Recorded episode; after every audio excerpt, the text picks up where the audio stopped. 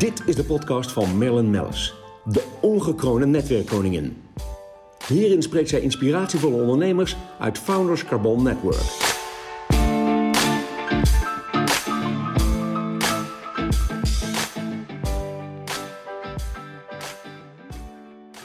Goedemorgen, Huip Annexum. Jij zit hier uh, heerlijk bij ons op kantoor. We zitten aan een cappuccino. En um, nou, we zijn natuurlijk reuze benieuwd. Ik weet natuurlijk ja, zelf en ook veel FCN-leden weten al precies wat je doet. Maar ik denk dat het goed is om uh, eens eventjes uit te, uit te leggen nog uh, voor de luisteraars uh, wat je precies doet. Ik, je hoort bij jou altijd de kreten supermarkten, woningen, zorg. Vertel. Annexum maakt beleggingsfondsen voor particuliere beleggers. in alle sectoren van de Nederlandse vastgoedmarkt. dat wil zeggen dat wij dat we eigenlijk voortdurend in de markt zijn met, uh, met beleggingsmogelijkheden in, inderdaad in supermarkten. Uh, we zijn net bezig uh, met een groot woningfonds, omdat er heel veel belangstelling voor woningen is. En we hebben een aantal zorgcomplexen gekocht. Dat hebben we nu iets vertraagd, die zorgcomplexen, ja. want dat is nu wel heel erg lastig. Maar supermarkten en, uh, en woningen gaat echt uh, supergoed. Bedoel, uh... En wat, is, wa, wat maakt het eigenlijk in de zorgcomplexen lastig? Want ik, ik lees natuurlijk alleen maar dat, dat ja, er komen steeds meer ouderen bij, er is steeds meer zorg nodig. Ja, de, de, de die markt is hartstikke goed. Net zeggen, het en lijkt iedereen, wil, en iedereen wil, wil ook beleggen in zorg. Maar de, ja. de moeilijkheid van beleggen in zorg is dat de waarde van de belegging heel erg afhangt van hoe goed de exploitant is. En iedere exploitant heeft een ander businessmodel.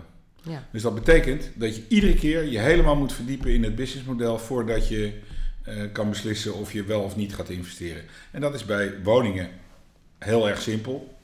Die woningen zijn altijd uh, ongeveer hetzelfde. Je moet kijken hoeveel slaapkamers zijn er, hoeveel badkamers zijn er. Dus dat zijn, uh, dat zijn dat, is, dat is heel makkelijk. En, en bij supermarkten geldt hetzelfde. Er zijn 15 ketens in Nederland. Ja. Daarvan weten we precies uh, bij, hoeveel, bij hoeveel vierkante meters, hoeveel uh, verzorgingsgebied nodig hebben en hoeveel omzet ze kunnen maken. Ja. En, uh, en dat is dus een redelijk makkelijk te beoordelen iets. En eigenlijk zijn dat precies eigenlijk de drie categorieën waarvan iedereen weet ja, daar valt inderdaad geld te verdienen. Want daar, daar zit een enorme groei in. Want als je dan kijkt, ja, dat, dat de supermarkten, ik moet wel lachen, dan sprak ik uh, Monique van Jumbo Monique en, en, en Geert van der Twil, die zeiden ja, het is tegenwoordig bijna iedere maand uh, kerstmis. Maar ja, rond kerstmis draaien we dubbele omzetten, maar nu zo'n beetje ook. Maar, maar hoe zit dat met de woningmarkt? Want dat is natuurlijk wat iedereen ongelooflijk interessant vindt. Wat, wat gaat er nu gebeuren op de woningmarkt? Nou ja, de woningmarkt, de koopwoningenmarkt is natuurlijk heel hard omhoog gegaan de afgelopen jaren. En dan eh, krijg je regelmatig de vraag: is dat niet te hard gegaan en uh, komt er niet een daling? Nou, je ziet dat soms de laatste tijd banken zeggen van nou, misschien kan er 2% van de, van de waarde af. Nou, we zitten natuurlijk nu in een hele moeilijke economische omstandigheid. Dus het is met hele negatieve groeicijfers. Dus er zou best wel iets in de woningmarkt kunnen gebeuren. Maar echt lang gaat dat, uh, zal dat niet duren. En zou je daar dan nog van kunnen profiteren hè? als je bij jou bijvoorbeeld in zo'n woningfonds stapt? Ja, absoluut. Die woningfondsen, kijk, het is hartstikke solide rendement. Hè. Wat wij nu merken is dat er heel veel mensen zijn die nu ineens op hun vermogen aan de bank moeten gaan betalen om het op de rekening uh, te ja, hebben staan. Nou ja, het voelt ook zo ons, uh, raar. Ja. Ze, kunnen, ze kunnen bij ons uh, in hele veilige uh, belegging kunnen ze uh, nou, 5 tot 7 procent rendement maken, 4 tot 6 procent direct en, uh, en een stukje waardestijging. En als je kijkt, want wij zitten natuurlijk nu hier in Amsterdam, maar als je kijkt naar de grote steden, hoe, hoe, gaat het daar? Want ik, ik hoor alleen maar van, joh, we komen 300.000 woningen bijvoorbeeld tekort hier in Amsterdam. En waarheen groeit dat nog? Nou, Blijft dat tekort of gaan we dat inlopen? Er zijn 300.000 woningen tekort in, in Nederland. En als oh, je, Nederland? In Nederland. Okay, en als je kijkt naar de naar de uh, ontwikkeling van de huishoudens in Nederland, dan, dan, gaat dat oplopen tot 1 miljoen tekort. Ja, en, dat, en dat is specifiek rondom de steden? Nou ja, daar zie je nu wel wat verandering. Want je ziet nu dat uh, Amsterdam krimpt voor het eerst uh, een jaar. Nou is de vraag naar woningen in Amsterdam zo verschrikkelijk groot dat daar zou je op de woningmarkt niet heel veel van merken. maar, maar want je ziet dat er toch wel mensen zijn die nu zeggen van nou, als ik inderdaad twee dagen thuis mag werken in de toekomst, ja, dan kan ik ook wat verder weg uh, gaan wonen. Want dan moet ik misschien toch in Bergen of in, uh, in Noordwijk uh, ja, gaan wonen. Want dan reis ik maar drie, ja, drie dagen in de week. Ja. dat is dan minder erg dan als je iedere dag moet. Dus je ziet wel dat... en daar klagen ze natuurlijk overal in, in de rest van Nederland over... dat dan de prijzen in, in, in die steden omhoog gaan. Maar als je, als je met wat meer afstand kijkt, dan, eh, dan, zijn we dus, eh, dan moeten er dus een miljoen woningen bij eh, in de komende tijd. Nou, als de Nederlandse bouwwereld op volle capaciteit bouwt, dan bouwen ze 70.000 woningen per jaar. Dat betekent dus een miljoen woningen. Dat betekent dat je 15 jaar bezig bent om dit in te lopen. Ja. En daar komt bij dat die 70.000 halen ze niet.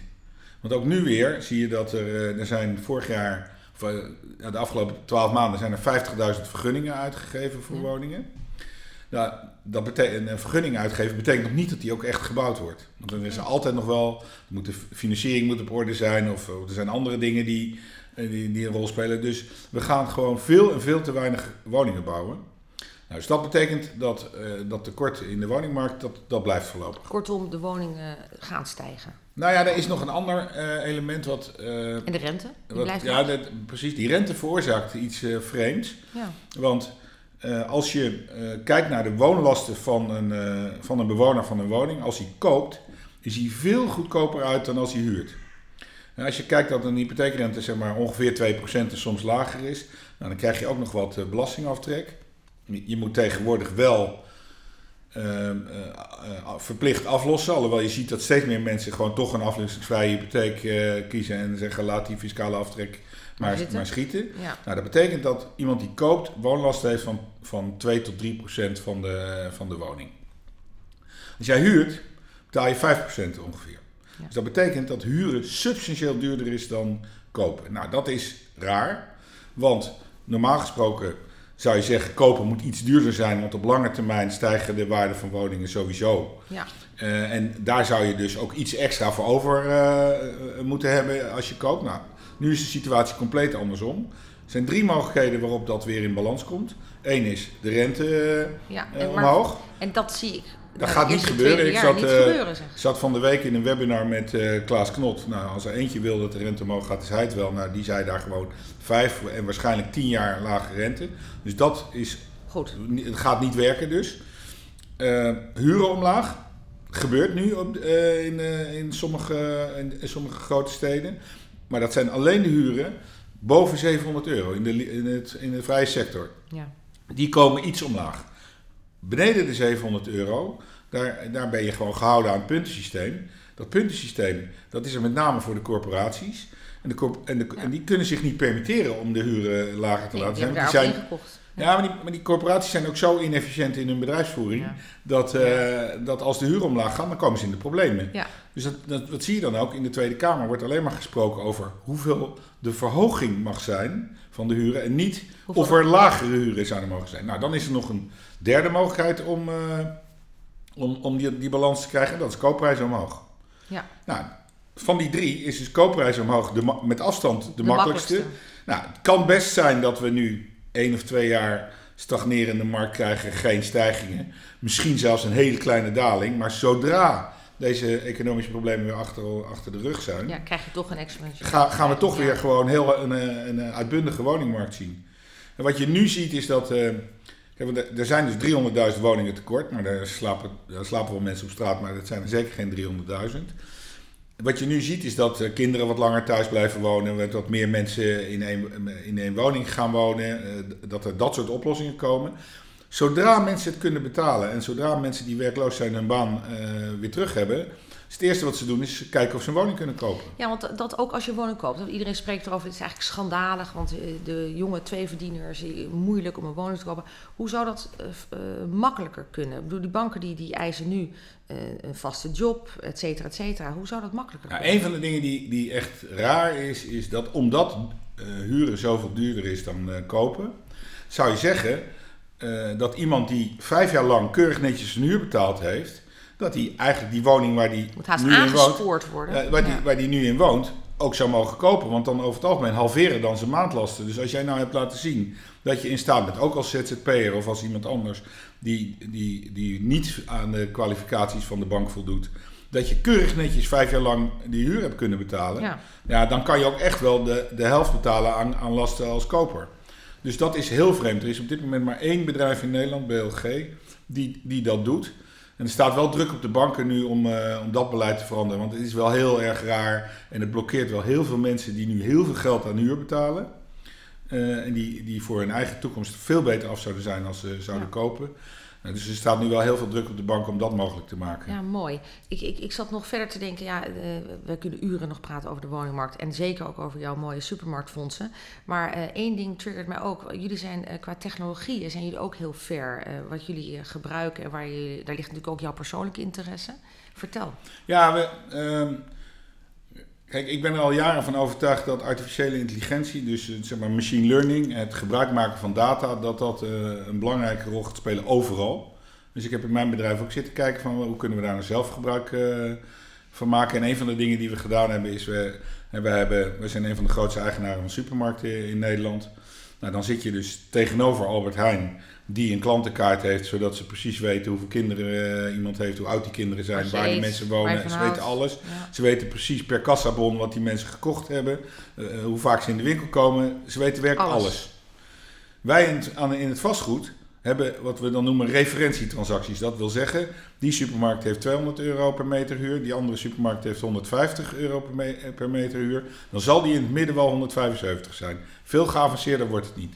Nou, wat wij nu gedaan hebben, is we hebben een model gemaakt uh, waarbij we uh, duizend waarnemingen van, van huren, hoogte van huren hebben uh, genomen. Die hebben we geanalyseerd op demografische gegevens. Dus we hebben een model gemaakt waarbij je met gezinssamenstelling uit de buurt, inkomens per postcode, loopafstand naar dichtstbijzijnde concurrent, dat soort ja. parameters, voorspellen wij wat de huur is van een, van een supermarkt. Dat betekent dat als je ziet dat de inkomens in een bepaalde postcode stijgen, dat de supermarkt ook meer huur kan betalen. Nou, je krijgt van een supermarkt die omzetgegevens alleen maar als, het, uh, als, uh, als ze willen dat de huur omlaag uh, gaat. En wij weten die, die omzetgegevens over het algemeen wel, want het is nog steeds zo dat in, in een winkel, in, in, de, in de personeelsruimtes, hangt er altijd een, plaatje, een, een, blaadje met de omzetcijfers. Dus mijn mensen hebben wel de, de aansporing gekregen om even een fotootje te maken van dat uh, blaadje. Zodat wij ook weten wat de omzetten zijn. Dus we weten het wel. Maar uh, het is, en zeker nu is het heel moeilijk in te schatten. Want uh, die omzetten zijn veel hoger dan, ja.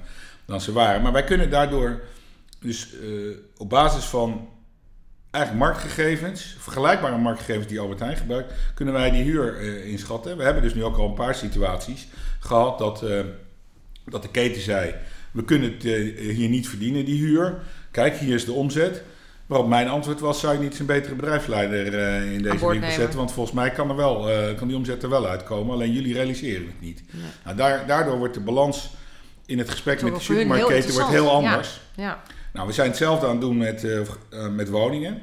En met woningen als belegger is er ook iets raars aan de gang. In, in Nederland is het zo dat als jij als beheerder een, een woningportefeuille hebt en je hebt geen leegstand, dan vindt iedereen dat fantastisch. In Amerika word je ontslagen als je geen leegstand hebt.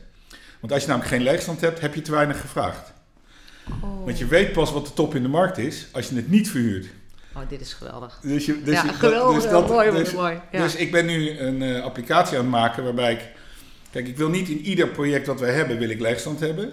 Maar ik ben nu een applicatie aan het maken waarbij ik de diverse complexen met elkaar vergelijk. Weer op basis van die bevolkingsgegevens ja. en andere dingen die Ook belangrijk zijn. voor veel zuiverder en dan, kan ik, en dan vind ik het niet erg om 1 tot 2 procent leegstand te hebben over mijn hele portefeuille. Nee. Ik wil niet in ieder complex, ieder, ieder appartementencomplex van 30 woningen één leeg hebben staan. Want dan heb ik veel te veel leegstand. Nee. Maar als ik het nou over met data uh, als één geheel kan maken, ja. dan, dan is het niet erg om 1% leegstand te hebben. En dan weet ik ook, kan ik ook precies uh, ja, zien. Ja, en bovendien hebben we in datzelfde model gaan we dan uh, ook een voorspelling maken dat als je wat, 1000 euro huur vraagt, dan, dan hebben we binnen 30 dagen een huurder. Als je 1100 euro huur vraagt, dan duurt het 50 dagen. Ja. Dat kun je inschatten en op basis als je maar registreert wat je doet.